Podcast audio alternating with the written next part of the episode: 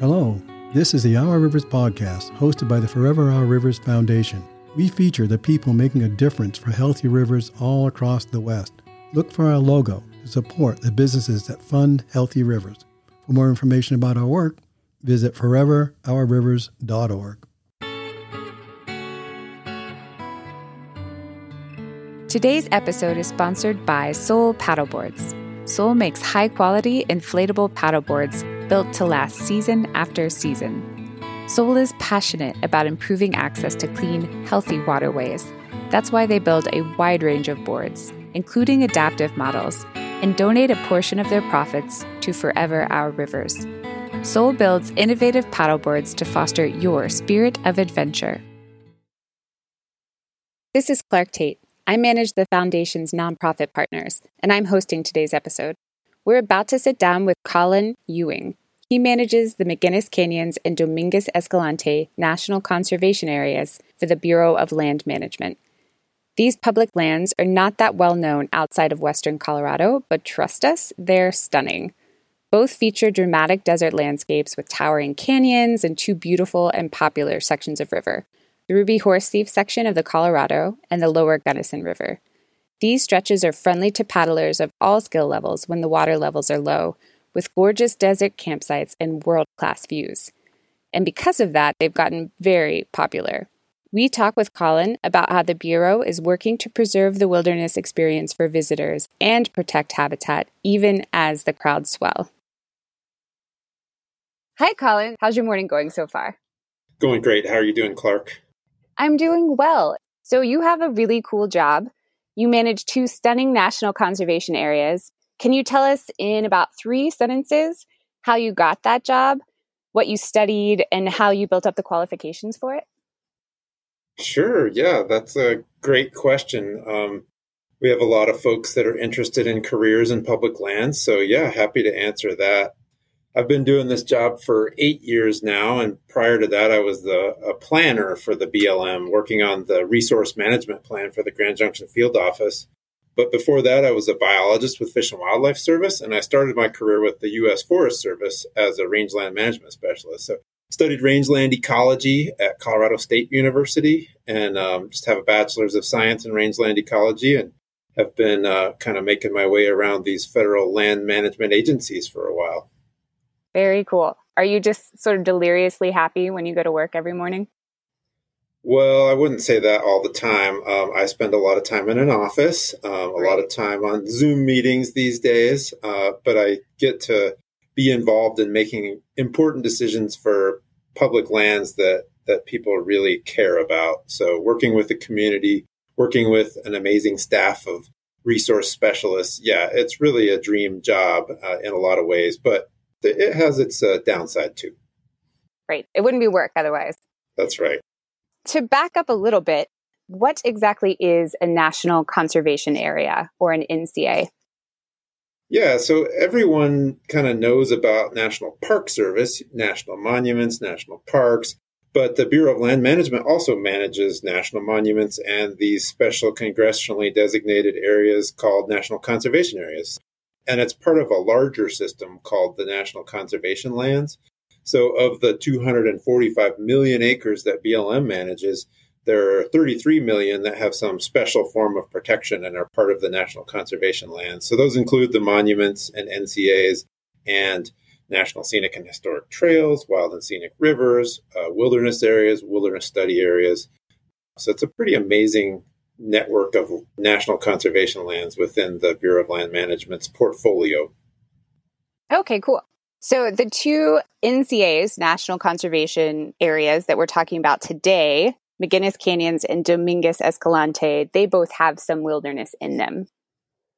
Yeah, that's right. McInnis Canyons is 123,000 acres of protected public lands uh, near Grand Junction in Fruita, Colorado, and it has a uh, the heart of it is a wilderness area, the Black Ridge Canyons Wilderness Area, which is 76,000 acre wilderness area. Uh, similarly, Dominguez Escalante is 210,000 acres between Grand Junction and Delta, Colorado, and it has at the heart of it the Dominguez Canyon Wilderness Area, which is 66,000 acres of wilderness. And so the wilderness is pretty strictly managed. You can't do a lot in there. But then the other areas that aren't designated wilderness are what you would call multi use. So can you tell us a little bit about what multi use means? Well, sure. And I guess I would argue that we have multiple use in all of our landscapes. It's just you don't have every use going on on every acre. So within the national conservation areas, there's lots of different forms of recreation that people really enjoy. You know, great opportunities for hiking, equestrian use, uh, motorcycle and ATV riding. Uh, we've got world class mountain biking at Kokopelli Loop. A lot of folks know about that. You know, these are so these are protected public lands that are closed to mining and drilling, um, and they're closed to any of the land disposal laws, so they'll remain public lands. But they're still open to some of the traditional uses like hunting and fishing and livestock grazing. Uh, even within the wilderness area, we have livestock grazing and motorized recreation in a lot of areas as well. So, yeah, I would say there's still certainly multiple use areas. That is a lot to juggle. That is impressive. And both of them have a pretty amazing, pretty mellow, and very family friendly stretch of river, correct?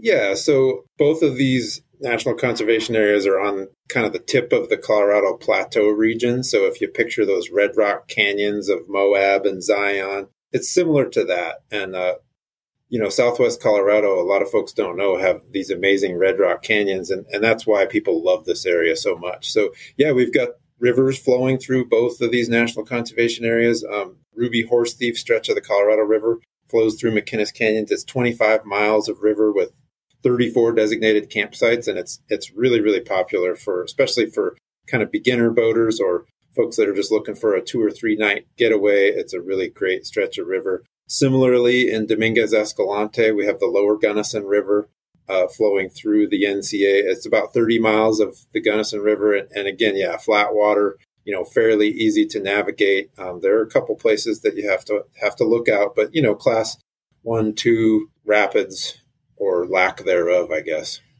Right, like a little bit of moving water, kind of dodge the rocks. And we've seen some really low flows, especially you know as you get to late summer and fall, which makes it a little trickier in some places. To you know, you you can certainly get stuck on some rocks or on a gravel bar, but yeah, generally you're not taking a lot of risk.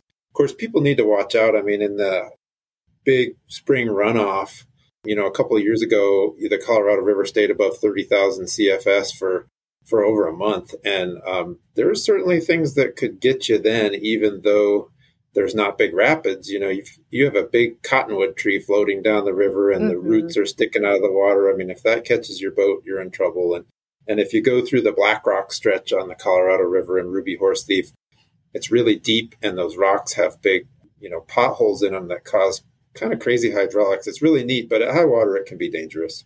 Yeah, absolutely. It's like wild eddy lines where you have conflicting currents that can catch your boat and flip you around or flip you over kind of shockingly easily. and yeah. then you're just in the water. Especially so, in like a canoe or a ducky, you know, an inflatable yeah. kayak, you know, a small craft like that. It can it can grab a tube and pull it under pretty quickly. Yeah, absolutely. So always wear your life jacket. And then how would people find out about the state of the river? Where should they go to make sure that it's at a safe level for their skills? Sure. So the U.S. Geological Survey does a great job of maintaining river flow levels. Um, and you can find that on our website. We have a link to their gauging stations to show what the flow level is at the Utah state line. You know, most of the time we're down below 5,000 cubic feet per second, and that's pretty, pretty easy uh, to navigate. You know, it gets down to 2,000 and it's getting really low, but it's still fine um, for rafts and kayaks and canoes when you get above 10,000, that's when, you know, some of those eddy lines start to show up and, and you do have to watch out a little bit. Definitely. And we'll include uh, that website in the show notes. And just to let people know, when you think of a cubic foot of water, picture a basketball. So if you picture a cross section of the river, and if it's 10,000 cubic feet per second, just stack up 10,000 basketballs. That's the volume of water that's like shooting down the river. It's kind of, it's an intense amount of basketballs slash water.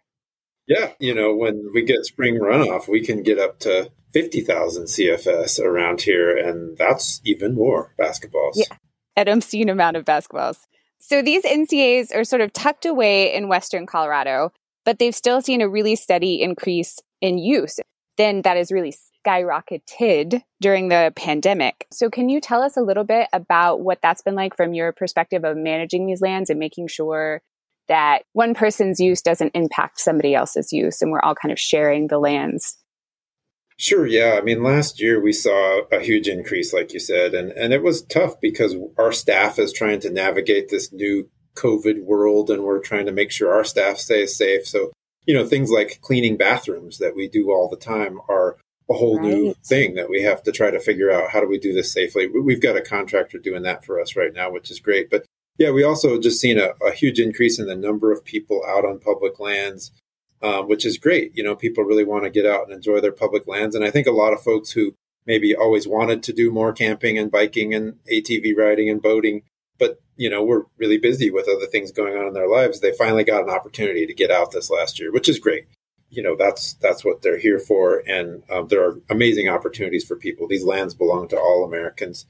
But yeah we saw some issues come with that too not everybody understood how to use the land responsibly so we're really working to try to educate folks we have a great friends group colorado canyons association that is a, a community stewardship organization in western colorado they've been helping us you know, tabling at trailheads and talking to folks about leave no trace ethics, um, doing public lands cleanups. They also get lots and lots of kids outside on these rivers and on the public lands to learn about multiple use and, and the resources of the NCAs every year. So uh, we've got some great community partners that help us with this. But yeah, we, we've seen a huge increase and it's definitely come with some, some issues.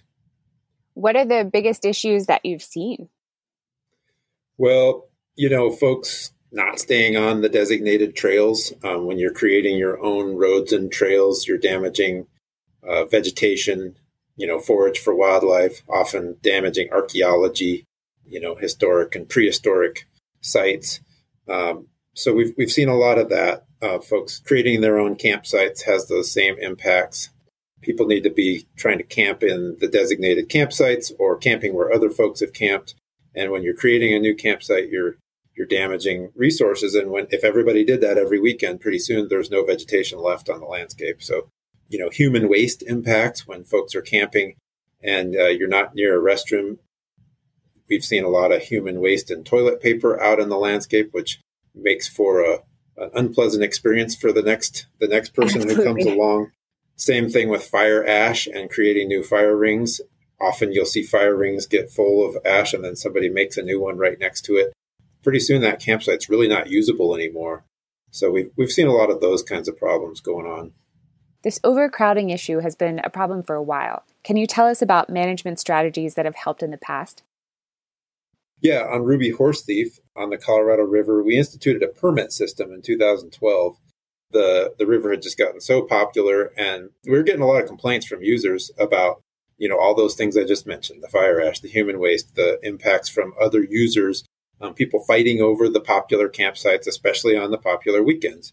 Um, so we put a permit system in place where you have to reserve a campsite, get a permit, and then uh, you know that campsite's going to be there for you on the night that you get there. And uh, it, it's really improved the experience for folks. We've seen a huge increase actually in the number of people, and we're able to sustain that number of people camping um, because it's spread out now more over the week and over the months. So you've seen such a good response coming from that permitting system, and now you're working to put a similar system in place on the Gunnison River in the Dominguez Escalante National Conservation Area. Is that correct? And how are you going about doing that? Yeah, that's right. We're really in the early stages of that process. You know, we're not quite sure what that system will look like, and we're looking for feedback from the public and ideas from the public, um, from boaters on what do you think we should be doing there. You know, it's it's a little bit of a different experience than the Colorado River is. There aren't as many camping opportunities. Some of the boat ramp access isn't quite as easy. And yeah, we're looking for what, what's the best way. You know, we're seeing some of the same issues. The most popular campsites, you know, everybody would like to be camping at the mouth of Big Dominguez Canyon because there's great hikes up into the Dominguez Canyon wilderness area from there. The scenery is beautiful. There's bighorn sheep you often see there. There's some fun archaeological sites up there as well, aren't there?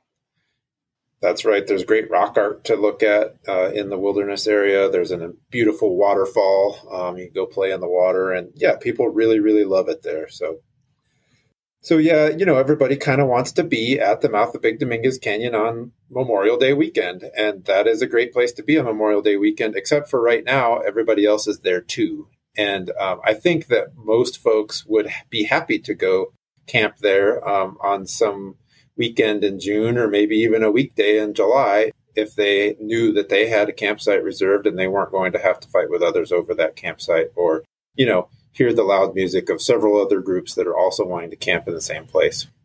Right. And so the permitting system will help mitigate those pressures and it will help you give people the information that they need to make sure that they're practicing proper leave no trace principles. If you could tell people like three things to avoid having those impacts that we were just talking about, making new campsites, leaving toilet paper underneath every tree, what are the the highlights that you really want people to take away about leave no trace in these incredibly delicate desert ecosystems? Like they look hard to trample on but they're really not. Well yeah and anybody can go online and look up the leave no trace principles but i think for the most important things um, that come to my mind you know know before you go um, looking at what are the rules and regulations and what's going on in those pla- in the place that you're planning to go this weekend um, you know, some places are wide open and there are no restrictions on where you can camp, and that's a great experience. And other places have gotten popular enough that you do have to, you know, make a reservation. Colorado Canyons Association has some great videos that they produced on their website about know before you go for the Ruby Horse Thief stretch that talk about river etiquette and what are the rules of the river. Um, you know, some other ones, of course, staying on designated routes. We can't see a proliferation of new trails every weekend when we go out. We shouldn't be seeing more and more roads and trails cropping up because that damages a lot of sensitive resources. Um, and then using designated campsites and using established fire rings. Another thing that's important is to have a plan for your human waste when you go camping, whether that's bringing a portable toilet bringing wag bags that are available at sporting goods stores, or camping near a provided vault toilet on public land. There's a lot of conventional wisdom that you can dig a cat hole. So that's just digging a hole and covering the hole with dirt again. And when enough people are doing that, it's really detrimental to the landscape and the desert stays dry. And because of that dryness, the human waste doesn't process like it might in a more forested area where that practice might work. So these are actually practices where you take your human waste out with you. A wag bag is just a bag that you poo in. It's not nearly as traumatic as it sounds.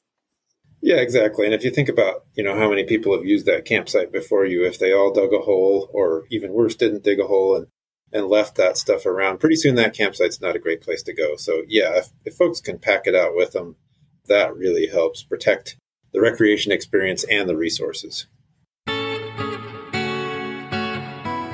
Another of our favorite leave no trace principles is dispose of waste properly. No leaving all those plastic wrappers behind.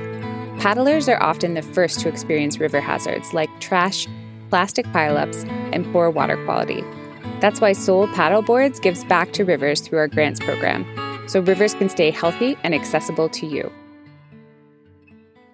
Colin, you're also using your permitting process and your web resources to give people information about how to recreate responsibly during COVID. Can you give us a little information about what those suggestions look like?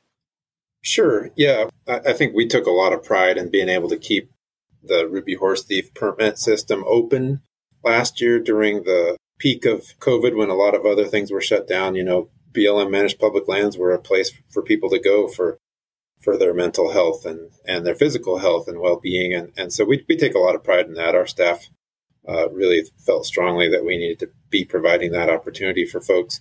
The, the main resource that we, we provide is we direct people to the county health department website. Mesa County has a great health department um, and their website is up to date with really good information about how to stay safe. Um, so we're following county guidelines you know, at one point we had reduced the group size on Ruby Horse Thief to 10, and we were only allowing groups of 10. Um, we're back to our normal group size of 25 now. But yeah, of course, people should be practicing social distancing, you know, making sure that they're they're not traveling with um, groups of lots of people from other households.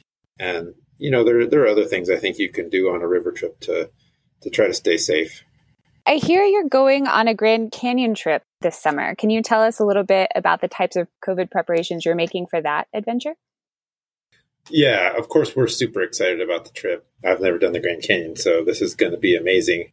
But we're even still considering deferring the trip. You know, the Park Service is giving an opportunity to defer to two years from now if we oh, choose wow. to because of COVID. And, and we might still do that if things aren't looking better. You know, people are getting vaccinated now, so things are starting to look, look a little better, but that's still an option. But if we go, which I, I really hope we can, you know, we're going to take a lot of precautions. Like everybody should be avoiding close contact with people for 10 days prior to the trip so that they don't end up getting infected and bringing that on the trip. Everybody's supposed to get tested before the trip. So we have some special food service guidelines that you normally don't have on a river trip, like the kitchen crew will wear masks while they're cooking and serving food, and kitchen crew will serve the food instead of like a buffet style. We'll have extra wiping down of the common touched areas with sterilized wipes. Um, you know, things like that. We're considering smaller group size, and maybe if people drop out, we don't bring more people into the trip because, you know, I know everybody wants to go on the Grand Canyon, but maybe it's better to not have as many people from as many different households. So those are the kinds of things we're thinking about for our trip. And that's, you know, high consequence because for those who don't know, once you're in the Grand Canyon, like how many days is your trip? scheduled for? Yeah, it's 16 days. So yeah, yeah. If, you know, if somebody gets sick or if COVID starts going around the the group, you know, if somebody gets really sick, you got to get a helicopter ride out of there. And so, you know, it may not be quite as high consequence on a two or three day Ruby Horse Thief trip, but I think a lot of the same things apply. Yeah, absolutely. You can get out faster, but you still don't want to be struck down on the river or, you know, give it this really scary disease to your friends and family. Exactly. So, awesome. Thanks for sharing that. And I also hear that you know our executive director, Joe Neuhof. Can you tell us how you met Joe? Yeah, Joe used to be actually the executive director of Colorado Canyons Association here in Grand Junction. Um, so he was the director of the Friends Group that is supportive of the three national conservation areas. So I think I mentioned CCA before. They're the friends group for the three national conservation areas here in Western Colorado McInnis Canyons, Dominguez Escalante. And the third one that I'm not the manager for is Gunnison Gorge, which also has some amazing whitewater and, and uh, world class trout fishing. So, yeah, Joe uh, did an amazing job kind of starting up that organization, the friends group for the three NCAs. Um, they get lots and lots of kids outside every year to learn about the resources in the NCAs. They get adults out to learn about things, and they've done a lot of uh, stewardship work like river cleanups and even some river restoration projects. In case it sounds like we're shamelessly plugging Colorado Canyons Association here, we kind of are. Or rather, we're totally fine with Colin doing it for us because CCA is one of our nonprofit partners. Here's how it works businesses like Soul Paddleboards give us a portion of their profits we bundle that with contributions from other businesses. Then groups in our nonprofit network, like CCA, can apply for those grants to continue working for rivers and the communities that benefit from them. That, and as Colin mentions, our executive director helped build it. So, yeah, we like cheering them on. So uh, that's how I got to know Joe. He's a great guy. Um, I'm really happy for him with his new role. You know, he's got a he's got a great legacy here in Grand Junction for all the work he's done. Yeah, that's awesome. We're really happy to have him on board with Forever Rivers. So, the permit systems that you guys have put in place um, regulate the number of people who can be in the canyon, which helps preserve its wild feel for visitors and helps preserve the landscape. Um, and it also helps you communicate current regulations with users. And you also are collecting permit fees. So, what do those permit fees go to? What are they supporting? Yeah, so the permit fees really just help BLM manage that recreation opportunity and that ecosystem, you know, where, where there's a little bit of extra use and uh, a little bit of extra management need. So we're able to hire river rangers to do patrols and make sure that folks are doing those important things like bringing their fire pan and their groover. Um, so they are protecting the opportunity for, for future users.